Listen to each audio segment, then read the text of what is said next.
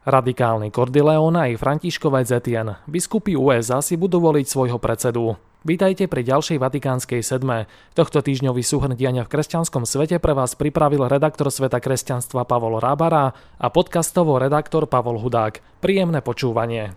Hoci sme tento týždeň sledovali v Spojených štátoch voľby do zastupiteľských orgánov uprostred funkčného obdobia úradujúceho prezidenta, na budúci týždeň sa odohrá ďalšia voľba dôležitá pre katolícku cirkev v Spojených štátoch. Americkí biskupy si počas plenárneho zasadnutia v Baltimore 14. až 17.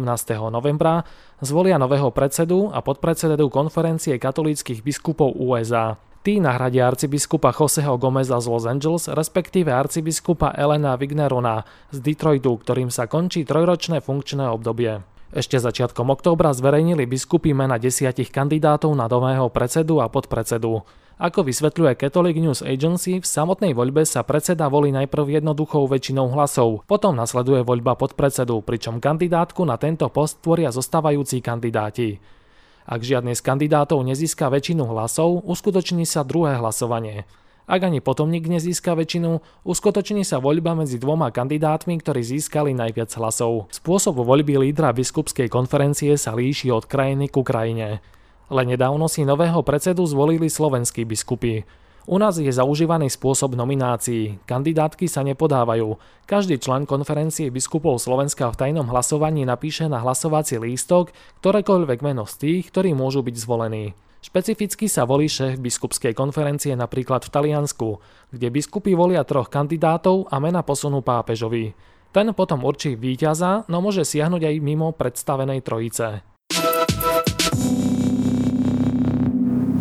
Späť však do Spojených štátov. Zostave nominantov sa v komentári venoval napríklad National Catholic Reporter. Ten píše, že americkí biskupy sa viac ako ktorákoľvek iná hierarchia na svete bránili prístupu pápeža Františka k implementácii druhého vatikánskeho koncilu pastoračnejším, menej ideologickým spôsobom.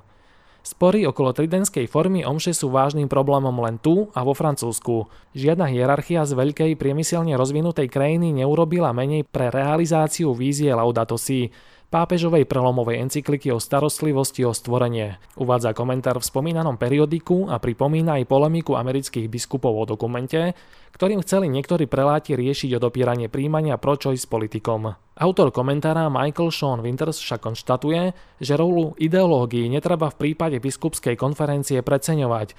Dôležité sú aj celoživotné vzťahy s biskupmi a hlavne schopnosť vykonávať agendu konferencie nielen doma, ale najmä pri Svetej stolici. Čo sa týka konkrétnych kandidátov, Winters nedáva veľkú šancu arcibiskupovi Cordileonemu, ktorý je pomerne radikálny a má obdiv k tradicionalistom a ani vojenskému ordinárovi Borgliovi, ktorý pôsobil ako pravá ruka niekdajšieho vatikánskeho štátneho sekretára Angela Sodana. A to v čase, keď Vatikán prípady sexuálneho zneužívania neriešil vždy razantne. Za favoritov považuje arcibiskupa Sietlu Pola Etiena, ktorý má cit pre františkové témy a zároveň je pevný prolifer. O čosi konzervatívnejšia voľba je arcibiskup William Lori, ktorý stojí na čele arcidiecezy Baltimore. Podľa Wintersa je mužom konsenzu a zároveň jasný konzervatívec, ktorý sa zasadzuje za podporu tehotných žien a tiež za lepšie rasové vzťahy v krajine.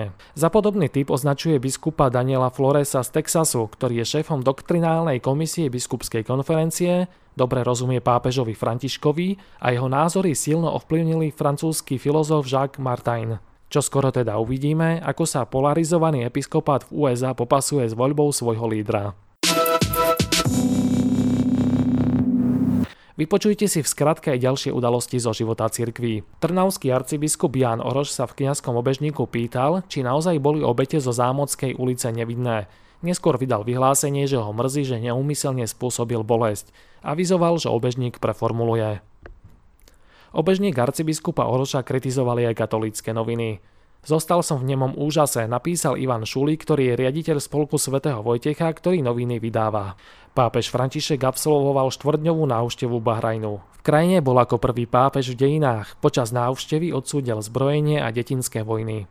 Arcibiskup Sviatoslav Ševčuk daroval pápežovi Františkovi fragment z vybuchnutej rakety, ktorá v marci zničila priečelie ukrajinského grécko-katolického kostola v meste Irpiň pri Kieve.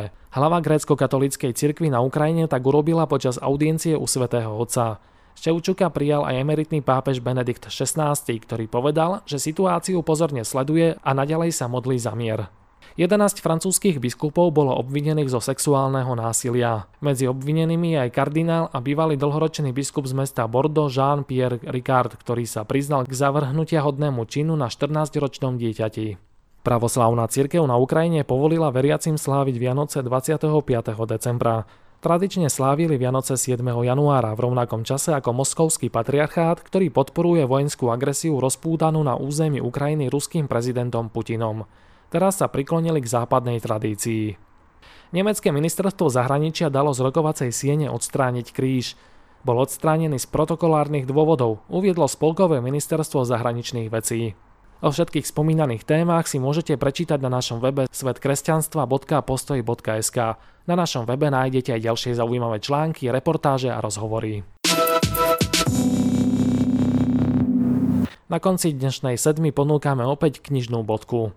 Po Lukášovom evaneliu vychádza tieto dni v našom vydavateľstve aj nový preklad Jánovho evanelia, ktorý pripravili najlepší slovenskí odborníci priamo z originálneho textu. Napriek tomu, že autori sa striktne pridržiavali greckého originálu, je zrozumiteľný a berie do úvahy aj najnovšie exegetické a lingvistické výskumy. Som presvedčený, že táto veľkolepá práca pomôže slovenskej verejnosti spoznať tajomstvo Jánovho evanelia. Povedal o publikácii profesor Peter Dubovský, ktorý pôsobí na Pápežskom biblickom inštitúte. Keď som daroval istému kňazovi Lukášovo evanelium, veľmi sa potešil. Potom mi vysvetlil, že obzvlášť si na knihe cení, že obsahuje aj zoznam intertextových prepojení v rámci samého evanelia alebo k iným biblickým knihám. To umožňuje vnímať evanelium v súvislosti s inými spismi v Biblii. Túto vychytávku má samozrejme aj Jánovo evanelium z nášho vydavateľstva. Prajeme vám víkend plný evaniliovej radosti. Do počutia.